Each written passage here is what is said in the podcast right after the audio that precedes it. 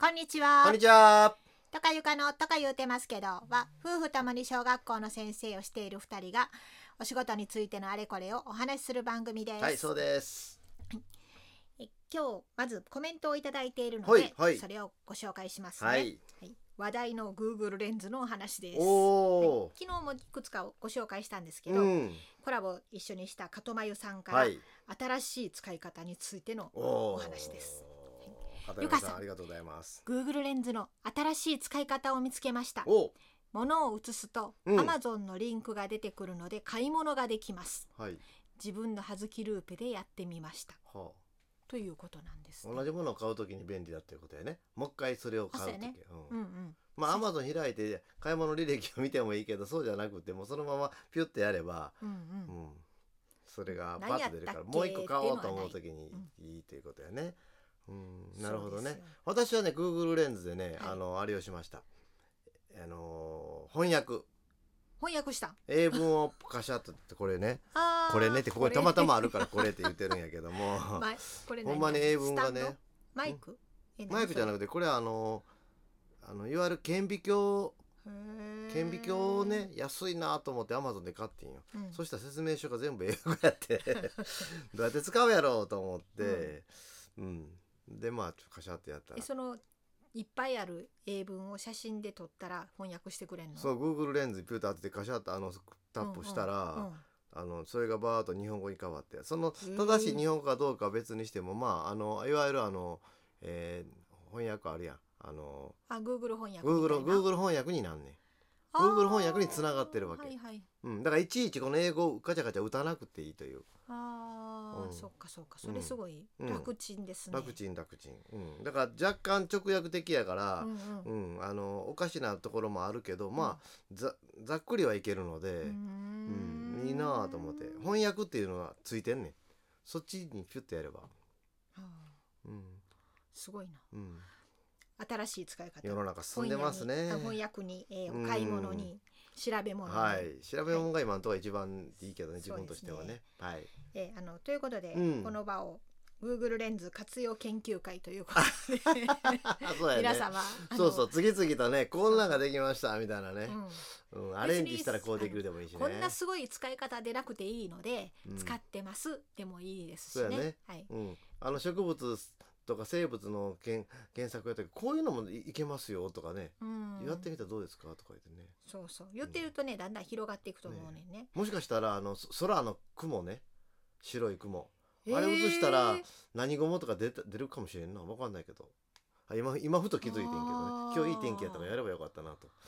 ああ、ね。それは考えねたことなかった、うん、それは面白いかもしれない。そんな遠いものも判別していや知らない知らない知らない知らないよ。でも大きな木もパシャッと取れば、うん。あ合ってるかどうかは別にして、あのその木の形から、うん、何の木かはい一応出てくるから、うん、まあそうなんです、Google レンズ君は頑張ってくれるんでしょそれはますます気になります、はい。これからも皆さん、うん。あのお待ちしてういます。いい情報ください。はい。では。はい今日はレターのご紹介をしてご質問があったので、うん、えーそれについてはい。あれこれ考えてみたいとそ思います。うですね。私たちのね、はい考えを出しましょう、はい、いつもありがとうございありがとうございま。ます。す読みます、えーコラボライブお疲れ様でした。ありがとうございまあす聞いてくださったんですね。楽しくてあっという間の1時間でした。あって言ってましたね。学級が崩れている時はまずは教室環境を整えることからというように教室環境が良ければ子どもたちも落ち着くので早速月曜日。まずは綺麗な雑巾にします。ななるほどなるほど、ねうん気持ちいいよ。雑巾。雑巾が白いとね、意外とあの掃除の話で盛り上がりうんました。ね、うんみんな思ってるんやけどなかなかね手が回らないのもあるよね、はい。うん。続き。細かい質問なんですが最近チャイム席チャイム着席かな？チャイム席が守れません。はい。4月は緊張していてチャイムが鳴る前にみんな座っていたのがうん、5月は読書している子供が増え、うん、チャイムが鳴った時に学級文庫に返しに行ったりはい。ひどいと鳴っても集中して読んでいます。あ一度注意すると、うん。その次の時間は気をつけるけどまたすぐ戻あります、はい。私はチャイムで必ず授業は終わっているので、うん。子供にもなんとかチャイムを守ってほしいです、はい。トカさんのチャイム前からいつの間にか始めるスタイルももちろんいいのですがチャイムで挨拶して始めるにはどうしたらいいですか？というご質問です。はいはいはい、うん。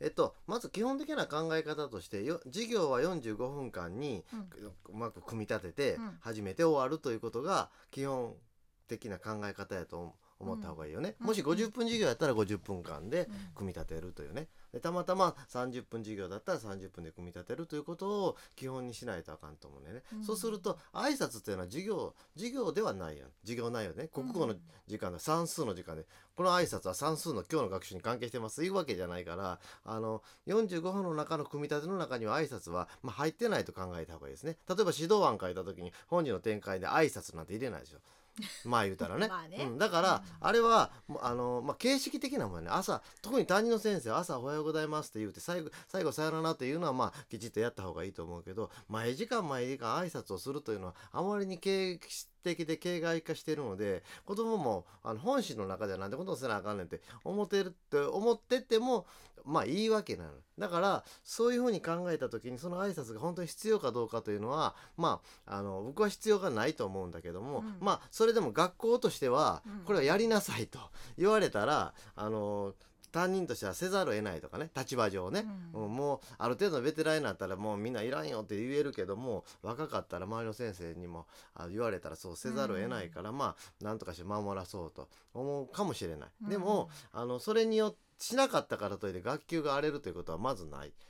あそうなのそれそれを理由にね荒れるという。学級が荒れるというのはさまざまな原因があって荒れていくから挨拶してないから荒れますなんてことはまあないからそれはちょっとあの考え方としては、うん。あのちょっと違うと思うんだけどでも、うん。この先生のお立場のようにチャイムで挨拶して始めざるを得ないんだったらそれはちょっと考えないとあかんねんけども、うん。じゃあ金婚観光ってなった時に子供が全員教室にいるかどうかという問題があるわけ。うん。で遊びに行ってる子もおればトイレ行ってる子もしお茶飲んでる子もいるし、それはあ当然子供にとってはそれはいいわけや、うん。チャイムを見ながらお茶を飲むということはなかなか毎時間は無理やん。言ってやったらたまにはそういうことしてくれるかもしれないけどね、だから全員が着席してないのが普通やと思った方がいいね。でチャイム鳴ってる間に着席するように子供たちにはあのやっぱり教室におるんやったら、うんうん廊下例えば廊下におんねんやったらチャイム鳴り始めたら教室に入ってきて自分の席つくようにという、うんそういう学習のしつけというのかな、うんうん学習の規律は守らせていかないとあかんのでもうチャイムが鳴り始めたら、えっと、その挨拶をどうしてもしたいんだったらあのじゃあ挨拶します。あの、はい、日直さんとか言って、日直がまだ戻ってなかったら、代わり先生やるよって、はい、姿勢を正しくしてください。これ今から3時間目の勉強始めます。礼とか、まあ言葉いろいろあると思うんだけど、うんうんということをもうやっちゃう。絶対せざるを得ないんやったら、うん全員がいなくても。うんで、まだ座ってないとか言ったってやっちゃって、はい、じゃあ教科書45ページです。はい、四角の一番押さえなさい。はい、はいじゃあ読み読みます。3、はいとか言って、例えばそういうふうにやっちゃう。もうどんどん入れてしまう。ほんで今でちょっとやって全員が座った頃に今先あの挨拶守れた人とか言って「あ素晴らしい」とか言って守れた子をどんどん褒めていくようにすうんればいい。うんうんうんでチャイムとともにしないでいいんだったらもうチャあのチャイムとともに挨拶をしなくてもいけるんだったら授業をスッと始めて、うん。全員座ってなくても。うん。始める始めて全員が座った時にじゃあ挨拶しますよと言ってそこで挨拶をする、ほう。ん、もう授業は進んでるけど、うんうん絶対せざるを得ないあの学校体質学校のルールであるならばね、うん、そしたらあの全員座ってなくても授業をバーッと始めてであの全員が揃った頃に「はいじゃあ、あの背筋ピンと伸ばしてはいって手を膝の上に置いてはいじゃあ日直さん」とか「何始めます」「レイト」もう始まってるやんって子供言うけどもいやあのこの学校では挨拶せなあかんことになってるので もうみんな守ってください。ルールやから仕方がありません。あのチャイムが鳴ったら8時半になったら朝学習が始まるのと同じ同じでしょ。あれもあ8時29分に始めてもいいけどチャイム8時半になるでしょそれと同じですとか言ってもう子供をなっても仕方がない。それはもうそういうルールです。ルールです。それで守ら途中でも挨拶をさせると。うん、あとかね。それあ例えば1時間目の勉強終わります。うん礼はいはいもう一回背筋伸ばして。はい今から休み時間始めます。礼はいじゃあ解散とか言って。休み時間始め 挨拶が必要やった。らそうやってね 終わりますじゃないの授業をえ授業終わります？礼、うん。ほんでバッと立つあ立ったらあかんねはいもうまだもう一つ挨拶あるよ。背筋ピンと伸ばしてはい今から休み10分休憩を始めます。礼それははいどうぞことか言って。給食の準備を始めます。礼とかね。いや、まあ、そういう挨拶をあのいやそういう形式的な挨拶も必要な場合儀式的行事とかやったらやっぱりそういうのは必要やんか、気をつけ礼とかね。それは儀式として必要やから学校の中でそういうことを重んじてるような学校運営上そうなってるんだったらそれはそれでやいろいろやり方あるけどチャイムとともに子供がそこにいるかどうかという問題とちょっと違うと思うね。でも今の話だったら結局チャイムが鳴った時にどっちにしても始めるってことやね、うん、そうそうそうそう。授業の中身そのものを始めるか、はい、いなくても挨拶しちゃうかどっちか、ね。うん、そういうことやね、うん、はい。だからであのちゃんと先生はこうやらせたいと思ってた子を褒めないとあかんね、うん、そうでないと別にあの座ってなくっても始まるからいいわみたいな感じになっていくよね。今チャイム鳴り始めて鳴り終わるまでにあの読んでいた本を片付けて戻ってきて挨拶できた人手を挙げて「素晴らしい!」とか言って、うん、挨拶名人とかさ、うん、うん、読書名人とかってやったらそれは子供は先生はそういうことを認めてくれるから先生の言った通りすれば評価してもらえるってなるから、うんうん、それが増えていくわけ、うんうん、30人いたらまああの25人ぐらいはそうなってる、うんうん、あとの5人ぐらいはそんなんどうでもええわって思って適当にやっちゃう子いるけどもでも25人というかいわゆる7割8割の子が先生の指示に従うようになると学級集団として安定するわけやから、うんうん、残りの子についてはまた別途違う手立てを取ればいいけど、うん、それがあの7割8割の子が先生の通りやらなかったらそっちの手立てはものすごく大変やから、うん、うん、それはどんな学級経営についてはどんな場合でも挨拶だけじゃなくていろんな場合全部そうやと思うね、だから結局評価してあげないとあかかね以前、うん。どこのサークルか忘れたけどそういうような場面で、今あの座ってた人「はい」って手を挙げさせるじゃないですか、で褒めるじゃないですか。